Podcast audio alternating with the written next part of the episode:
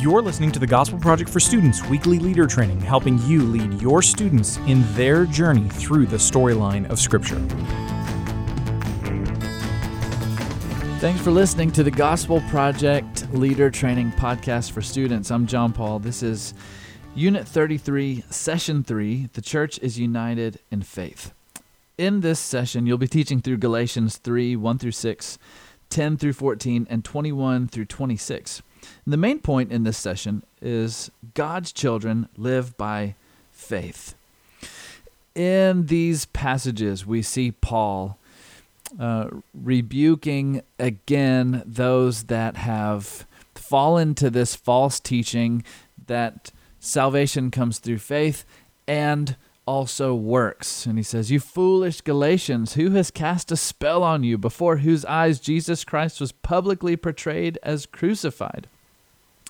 I only want to learn this from you. Did you receive the Spirit by the works of law or by believing what you heard? He's he really comes after them pretty hard in this text. He says, "Are you foolish after beginning by the Spirit? Are you now finishing by the flesh?"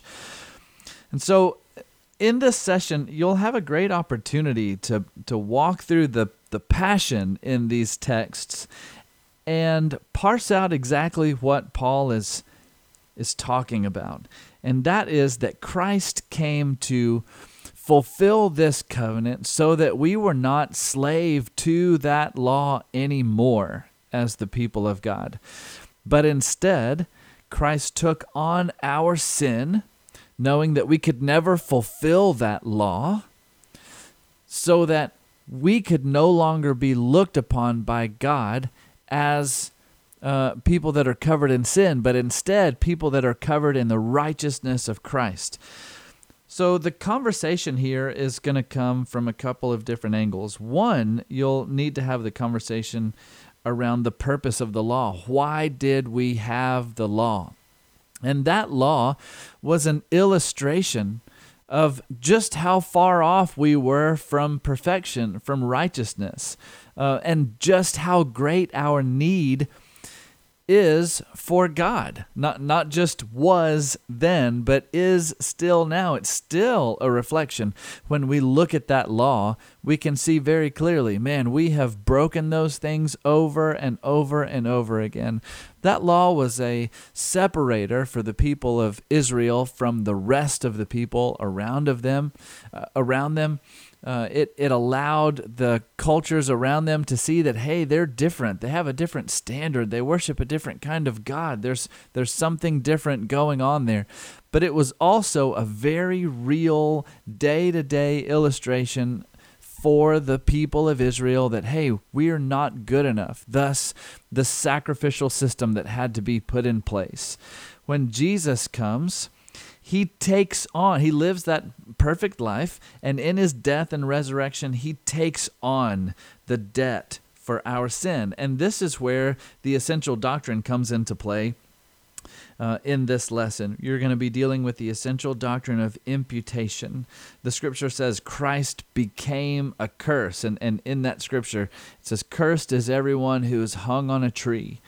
Um, Christ, in his death, took on our sins. Again, so that as God looks at us, He does not see our sin. It's been imputed to Christ, it's been given to Christ. He has become that sin.